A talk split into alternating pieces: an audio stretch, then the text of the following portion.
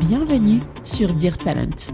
C'est le podcast qui voit le talent et le recrutement autrement. Que tu sois un recruteur, un candidat, un professionnel RH ou même un manager qui veut aller plus loin avec ses équipes, ce podcast va vite devenir ton meilleur allié. Alors abonne-toi. Je suis Rod Nicolet, coach et experte en recrutement. Je te promets qu'à chaque épisode, tu auras des astuces concrètes et des méthodes actionnables afin de moderniser tes pratiques et voir le talent et le recrutement autrement. À tout de suite et bon épisode. Bienvenue euh, Vincent, euh, merci beaucoup de revenir sur euh, sur Dear Talent, ça nous fait vraiment plaisir de t'avoir. Pour ceux qui ne t'auraient pas peut-être écouté durant le dernier épisode où tu étais invité, peux-tu te présenter? Ben oui, merci. Et ça me fait plaisir de revenir une deuxième fois. alors pour ben oui, c'est gentil. Merci Aurore. Euh, oui, Vincent, j'ai fondé Attribut, euh, bon, une firme de consultation en marque employeur. Je préfère dire collectif de talent que agence marque employeur, mais voilà. Et euh, Attribut, si ça s'appelle Attribut, pas de T à la fin, c'est parce que c'est pour faire le jeu de mots avec ta tribu, ta gang, ton attribut comme avec le T, donc ta différence. Et ben en fait, tout simplement, on essaye que chaque euh, candidat, chaque employé trouve euh, entreprise à son pied en développant des solutions de candidat, expérience employé qui disent vrai, mais surtout, j'ai envie de dire des solutions qui sont durables et pertinentes, donc qui répondent aux vrais besoins euh, de notre gang, de notre tribu. Donc voilà. Très bien. Et écoute, aujourd'hui, nous allons parler de la fidélisation des talents. Alors, quand on parle fidélisation, parce que bah, nous, c'est un podcast qui est évidemment plutôt spécialisé dans, dans le recrutement, mais le meilleur recrutement, c'est encore la fidélisation de ah, nos employés. Absolument. Alors ça, je parle pas évidemment dans un contexte où on est start-up, où on grossit en tout cas.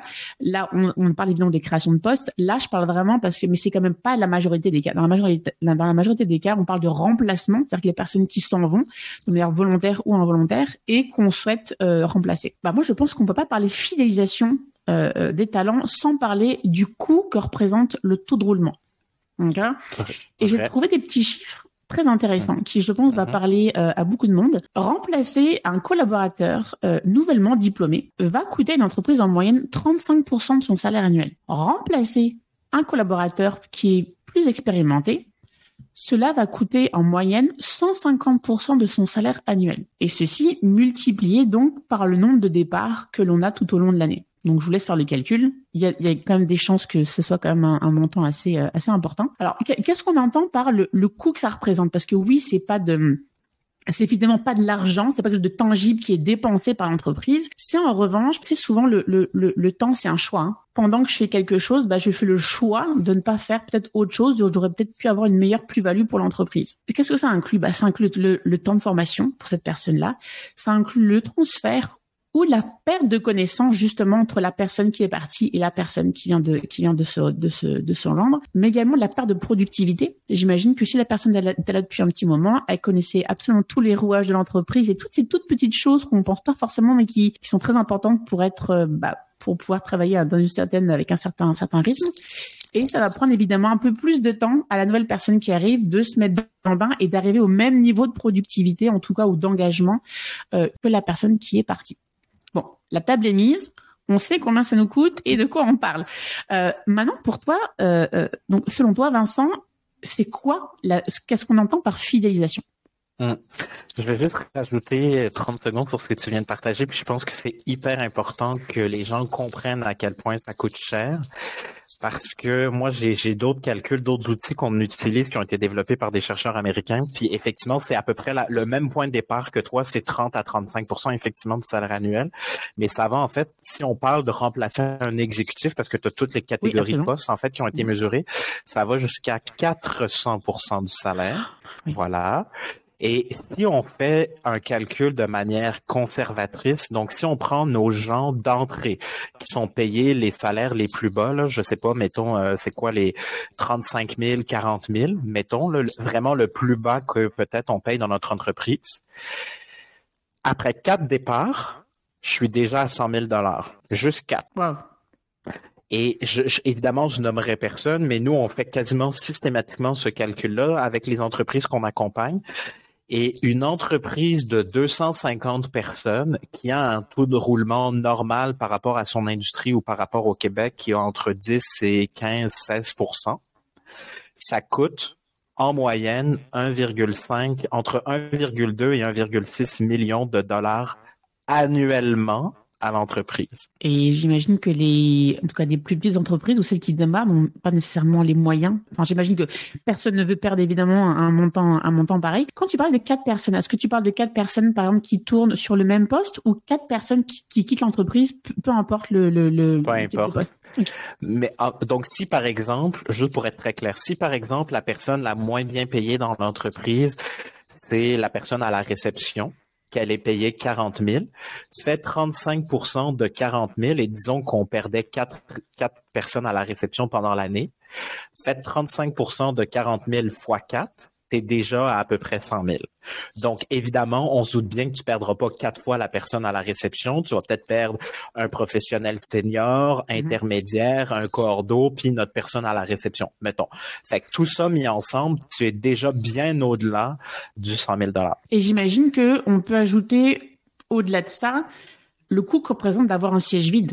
Parce qu'il y, a, en vente perdue, oui, tout à fait. que tu sois, tu sois en, vente perdue parce que et ça j'aimerais quand même le préciser parce qu'on pense toujours effectivement aux équipes de vente qui, qui étaient souvent qui vont amener finalement le, business dans, dans l'entreprise, mais il faut pas oublier que c'est l'intégrité de l'entreprise qui font que même les équipes de vente euh, euh, qui fait que ça, que ça fonctionne bien dans le sens où on a tous un impact, et peu importe le poste auquel on est, c'est vraiment dans le recrutement, uh-huh. je, bah, je vais recruter les gens qui vont justement amener l'argent euh, à l'entreprise, ou même qui vont simplement prendre soin du client, que ce soit à l'accueil. oui, cette personne-là ne va pas forcément euh, euh, générer de commandes, mais elle va créer de la satisfaction, la satisfaction en clientèle à titre vraiment à titre d'exemple. Mais oui, effectivement, bah, si on fait un petit peu de du talent analytics, on, on le sait que pour chaque département, chaque poste, il y a un coût euh, au siège vide finalement Donc j'imagine que c'est un coût qu'on rajoute en plus des chiffres qui ont été énoncés euh, juste avant.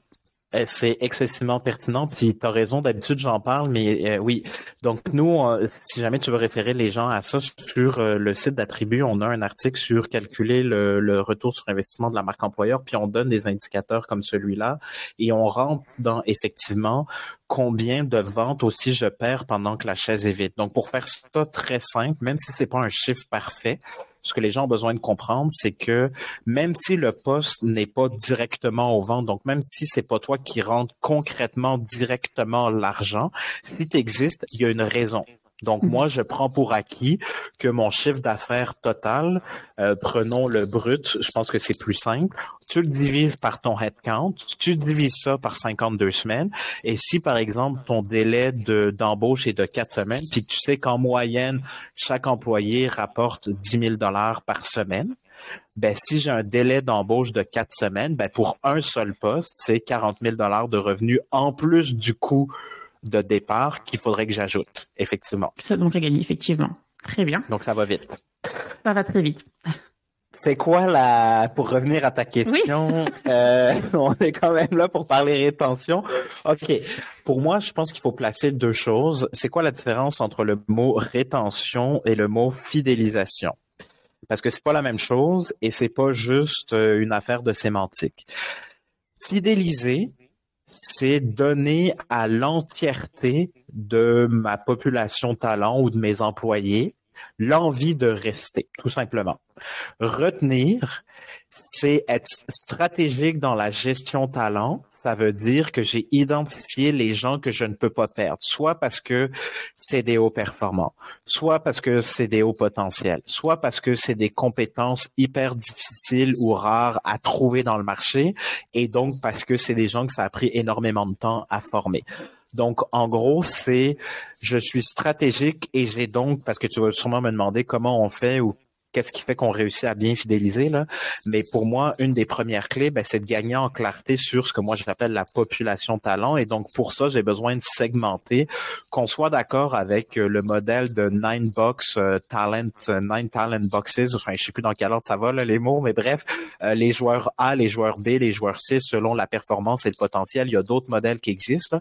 Mais grosso modo, j'ai combien de gens dans chacune entre guillemets de ces catégories-là pour savoir qui je dois fidéliser et sur qui je dois peut-être être plus proactif dans mes stratégies de talent de rétention. Et pour toi, justement, c'est quoi bah, les, bah, quelles sont finalement les meilleures pratiques alors je sais qu'il en existe beaucoup là, et que ça va, ça peut varier, j'imagine, d'une petite, moyenne et grande entreprise, mais quelles sont, je dirais, les, les, les, principales, en tout cas meilleures pratiques que tu conseillerais justement pour la fidélisation des, euh, des talents? Euh, Ça va dépendre du contexte de l'entreprise, mais on va essayer de généraliser. Donc ce que nous on observe comme bonne pratique dans la littérature, dans les entreprises qui parlent de ce qu'elles font, de ce que nous on voit chez nos clients.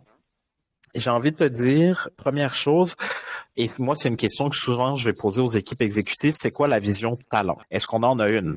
Ça, ça veut dire quoi? Donc, dans mon podcast qui s'appelle Des humains et des marques, j'ai fait euh, une conversation avec Mathieu Dumont euh, sur comment développer une culture d'apprentissage. Puis à l'époque où Mathieu était président de chez Didact, ce qu'il disait, c'est que moi, j'engage plutôt des juniors que j'ai envie de former et d'accompagner et de voir grandir. Puis j'ai dit, tu vois, moi, Mathieu, je suis pas d'accord avec ton approche ou j'ai une autre vision. Puis chez Attribut, ce que nous, on fait, c'est qu'on va tout de suite aller chercher des seniors. Donc, une vision talent, concrètement, ça veut dire quoi? Ben, est-ce qu'on veut plus aller chercher des seniors ou des juniors? Donc, est-ce qu'on veut plus prendre le temps de former les gens ou on va chercher plutôt du talent qu'on considère déjà formé? Donc, pour moi, vision talent, c'est ce que ça veut dire au-delà de, ben, ben, en fait, on devrait ajouter et c'est quoi notre philosophie de gestion, patati patata, mais c'était juste pour illustrer finalement deux points de vue et il n'y a pas de bonne réponse. Ma réponse n'est pas forcément meilleure que celle de Mathieu. Mm-hmm. Il y a juste qu'est-ce qui fait du sens avec comment moi je vois mon entreprise et évidemment euh, ma capacité de payer les gens et euh, euh, les produits et mon positionnement d'entreprise. Parce que si je décide d'être dans, un positionnement plus premium, donc je décide que mes produits ou mes services sont plus chers que la compétition, ben techniquement c'est parce que j'ai, à mon avis, euh, des talents plus seniors, plus expérimentés. Donc pour moi, c'est définir une vision talent qui permet de faire quoi aussi pour les entreprises. Puis tu vas voir pourquoi je commence avec ça, mais c'est que ça permet, et c'est ce que nous, on essaie de faire en, réhumanisant les organisations, c'est réconcilier les objectifs talent et argent. Parce que qu'est-ce qu'on observe dans euh, les raisons de quitter, par exemple, ou d'insatisfaction quand on fait des sondages chez nos clients? La reconnaissance est inadéquate, pas suffisante, pas assez rapide. Et là, je parle pas de bonus ou d'argent qui doit absolument venir à chaque fois. Je parle juste de as-tu souligné le bon coup et la contribution de l'individu? Il y a le travail interéquipe. Donc, dès que je sors de mon équipe et que je dois collaborer, travailler avec un autre département, parfois c'est chaotique. Le salaire, évidemment, on s'en sort pas, mais dans les raisons de quitter, c'est rarement dans le top 3. Et euh, ce qu'on entend beaucoup, beaucoup, beaucoup, et je pense que là, c'est la vraie réponse quand vient le temps de recruter. J'ai pas assez de défis, je cherche des nouveaux défis, je veux me développer. Ça, ça fait partie des, des enjeux ou des raisons finalement qui font que les gens quittent. Donc moi, je pars de quelles sont les raisons données par les gens pour arriver à quelle solution trouver. Donc, si on sait qu'évidemment, euh, ben on a un problème de reconnaissance et c'est pour ça que les gens quittent, ben qu'est-ce que je vais faire? Je vais peut-être former mes gens. Donc, il y a des logiciels comme euh, Applause ou euh, il y a le parcours Orange chez Altrom qui existe. Donc, on a peut-être des solutions comme ça qu'on peut aller chercher pour un peu de gamification puis créer une culture de reconnaissance à l'interne. Si après ça, on a un problème qui, si c'est trop de friction entre les équipes, par exemple, ben y a-tu moyen de dire on s'assoit ensemble, puis on va faire de la cartographie de processus, puis on va regarder où est-ce que ça bloque. donc, ce qui est difficile en fait sur c'est quoi les meilleures pratiques de rétention, moi je crois fondamentalement qu'il faut absolument personnaliser les réponses et vu qu'il faut personnaliser les réponses, il faut que je sois hyper clair sur la source réelle des défis dans mon entreprise à moi aujourd'hui, maintenant. L'autre chose, si là on regarde l'ensemble du spectre des candidats, donc incluant ceux à qui on n'a pas euh, parlé, moi je pense que ce qu'on doit faire, puis on se posait la question avant d'entrer en onde, euh, est-ce que ça change petite, moyenne, grande entreprise? Puis tu as raison de le soulever. Je pense que oui. Euh, dans un monde théorique idéal, on décline au fur et à mesure. Donc, à chaque fois que je sais que le candidat ne fonctionne pas ou ne passera pas à l'étape d'après, automatiquement, j'informe la personne. Donc, si par exemple, euh, je, fais un entretien téléphonique après avoir reçu le CV et tout de suite après, il y a un test, si au test, ce n'est pas concluant, je décline la personne au test. Ça sert à rien qu'elle parle au gestionnaire d'un coup que peut-être que je pourrais avoir d'autres candidats ou que ça marche pas avec mon numéro un. Et euh, effectivement, la grande question, c'est pour le petit, moyen ou énorme volume de candidats à qui je n'ai pas parlé, qu'est-ce que je fais? Euh, là, je sais que Mathieu, il s'implante plus ou moins. Je sais, faudrait revérifier, mais il y a Yago. Donc, Y-A-G-G-O, c'est une plateforme qui, aide les recruteurs à le faire. Bon, euh, il est plutôt en France. Je sais qu'il voulait éventuellement venir au Québec. Je sais pas si c'est chose faite ou non. Euh, je sais pas combien ça coûte non plus. Donc, est-ce que c'est plus pour les grands groupes ou les grandes entreprises? J'aurais tendance à dire que oui, mais euh, pourquoi pas valider? Donc, il y a certains outils, par exemple, technologiques RH qui existe dans la gestion de euh, la déclinaison aussi là, dans cette grand, dans ce grand chapeau d'expérience candidat. Donc, il y a possibilité de s'outiller au plan technologique pour essayer d'automatiser aussi quand on a un grand volume. Euh, voilà. Et effectivement, pour la PME qui a moins de moyens, je te reposerai la question, mais j'ai pas forcément de réponse pour tous les cas de figure là maintenant. Bah, effectivement, c'est vrai que dépendamment du niveau de bah, du volume effectivement des, des, des candidats dans, dans, les entreprises, à un moment donné, c'est vrai qu'il est même conseillé de pouvoir automatiser. Pratiques les plus courantes, c'est généralement effectivement bah, quand tu a eu quelqu'un jusqu'à l'entrevue téléphonique et que ça sort à l'entrevue téléphonique, c'est généralement un email qui va effectivement décliner ces, ces, ces personnes-là parce que ça va faire un peu comme un entonnoir finalement. Tu sais, on a mmh. beaucoup de gens qui appliquent, on a beaucoup de gens au niveau de l'entrevue téléphonique et puis après, bah, ça se réduit de plus en plus pour arriver à la dernière étape. Mais je dirais, je dirais vraiment qu'après passer cette, cette étape-là, il faut effectivement vraiment, je dirais, prendre le prendre le, temps d'appeler effectivement la personne là pour pour pouvoir lui, lui expliquer. Je tiens quand même à dire qu'il faut faire attention, je sais qu'on ne parle pas forcément toujours le même avis sur, sur le sujet, mais quand on travaille pour une entreprise, il est important évidemment de faire attention de la manière dont on engage légalement l'entreprise dans le feedback qu'on donne aux candidats. Donc, je laisse chacun effectivement voir avec son équipe légale euh, euh d'entreprise, mais c'est quelque chose qui est évidemment, euh, il faut effectivement se poser la question parce que certains s'en sont mordus les doigts. Donc, c'est mhm. vraiment important de se poser la question, de vraiment, vraiment pleinement, je dirais, réfléchir la stratégie sur euh, sur le sujet. Euh, Est-ce que tu me permets juste un petit truc? Bien sûr. Le merci. Le il y a un point aussi que je voulais amener. Moi, j'en ai fait du recrutement. Bon là, on est plutôt le cousin du recrutement maintenant avec Attribut et la, la marque employeur, mais quand je faisais du recrutement et que j'avais à décliner des gens, c'est humain cette boule d'angoisse ou d'anxiété, puis on n'a tous pas envie d'appeler quelqu'un pour des mauvaises nouvelles mais je pense que faut le faire, ça fait partie de notre travail et c'est en le faisant qu'on va être de plus en plus confortable. Donc je voulais juste comme ramener la petite touche euh, d'humanité aussi. On est tous pareils, on a tous ces émotions là, mais je pense que si on est professionnel, qu'on veut travailler notre marque personnelle et bien représenter aussi l'entreprise pour laquelle on travaille, on se doit de passer par-dessus cette, euh, cet inconfort-là. Non, absolument. Et je pense qu'il y a aussi un sujet qui est, qui est peut-être pas assez généralement traité par les entreprises, parce que c'est pas généralement la, priorité, c'est quand on passe par le côté un petit peu automatisation, il est super important de bien réfléchir au message automatique qu'on envoie. On peut, on peut envoyer un message automatique et humaniser le contenu quand même qu'on qu'on émet. Ouais, je suis d'accord. Puis surtout que si c'est automatisé, ça veut dire que c'est du copier-coller ou à peu près. Et si c'est du copier-coller ou à peu près, les quelque chose à changer, ça prend quoi? Deux minutes? Cinq minutes max par personne? Voilà. Oui, bah il y a même des fois, je te dirais, euh, alors il y a des fois on a, on a besoin de le changer manuellement, donc c'est pas très automatisé, mais un petit peu. Et pour les, les, les ATS, je dirais les plus les plus performants, mhm. tu, dans le système, tu peux mettre les différents différentes euh, tokens ou variables euh, pour effectivement absolument tout automatisé en disant, bah là, on, on sait que tu as appliqué pour nom du poste, euh, etc. Donc on peut encore plus pousser un peu plus loin, encore un peu plus, je dirais, l'automatisation et la personnalisation du message. Et ça, je trouve que c'est vraiment, c'est vraiment super. Ben, en fait, je terminerai peut-être juste avec ça. Quand on est euh, cohérent entre euh, qui on prétend être, qui on dit être, ben on a juste à agir de cette manière-là. Puis normalement, on se trompera pas. Nous, entre guillemets, en voulant dire on va être droit dans nos bottes.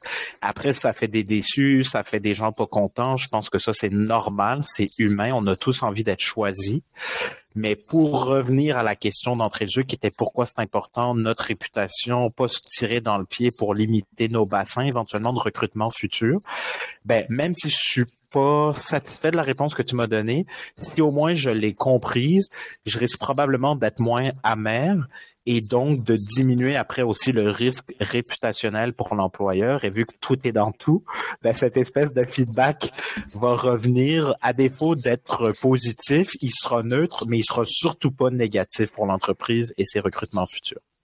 Absolument. Et je tiens à ajouter que ça, m'est déjà arrivé plusieurs fois, heureusement, que même des candidats qui ne sont pas retenus peuvent vous référer des personnes pour les postes que vous avez. Vous savez, on ne sait jamais, le monde est petit, on ne sait jamais de, quoi la vie est faite. Et je pense qu'il n'y a rien de mieux, il n'y a rien de mieux pour une reconnaissance employeur de dire, bah, tiens, même les personnes qui n'ont pas été retenues ont effectivement compris pourquoi elles n'ont pas été retenues.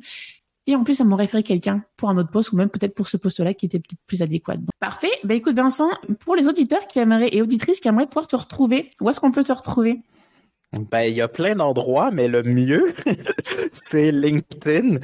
Le plus simple. Euh, de toute façon, je présume que tu mettras mon nom de famille, mais sinon, c'est M-A-Z-R-O-U, le R après le Z, parce que ça, c'est l'histoire de ma vie. Et euh, voilà. Et après, les gens, s'ils ont envie d'en savoir plus, de continuer, on a une infolette qu'on envoie une fois ou deux semaines, et il y a le podcast aussi des humains et des marques. Euh, donc, donc voilà. Parfait. Ben, de toute manière, je mettrai tous les liens, même que ce soit attributs ou même de ton profil LinkedIn et du podcast euh, dans la description de l'épisode. Pour terminer, euh, bah, écoutez, on, bah, d'ailleurs, on va faire un post sur le sujet sur LinkedIn. Donc, on se retrouve sur LinkedIn pour en discuter en direct. Euh, si vous souhaitez partager également vos impressions. Euh, bah, écoute, merci beaucoup, Vincent. Merci à toi. Si tu as aimé cet épisode, tu peux le partager ou lui laisser 5 étoiles sur Apple Podcast ou Spotify.